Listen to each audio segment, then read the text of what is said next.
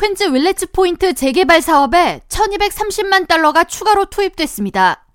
퀸즈 지역 주요 매체 QNS 등에 따르면 이 지역 주요 개발사인 NYCFC는 최근 윌레츠 포인트 인근 16-17 그리고 126-11 34 Avenue에 위치한 19,800평방피트 규모의 부지를 추가로 매입했습니다.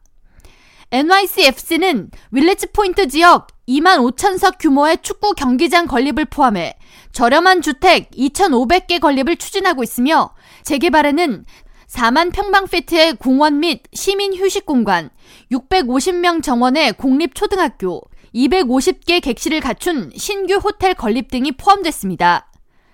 앞서 도노반 리처드 퀸즈 보로장은 지난 18일 퀸즈 윌레츠 포인트 재개발 2단계가 승인됐다고 발표했습니다. 이 지역 1단계 재개발 착공은 지난달에 시작됐으며 2단계 개발 승인이 이뤄짐에 따라 오는 2027년까지 이 지역 축구 경기장 건립이 완공될 것으로 전망됩니다.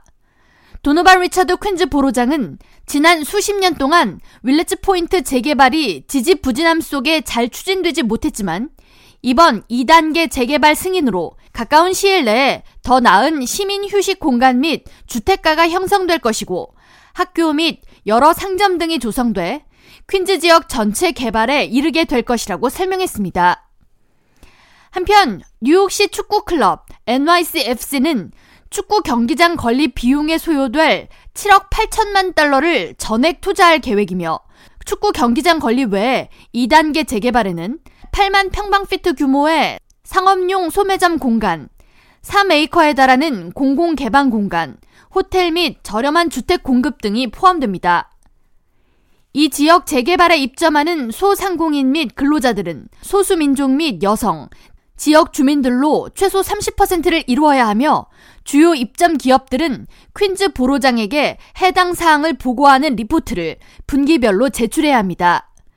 또한 축구장 내 노점상 그리고 영업점 입점에 관해 퀸즈 보로장 및 이 지역 시의원 등과 협력해 결정해야 하며 축구 경기 티켓 판매 시 지역 주민들을 위한 할인 혜택을 제공해야 합니다.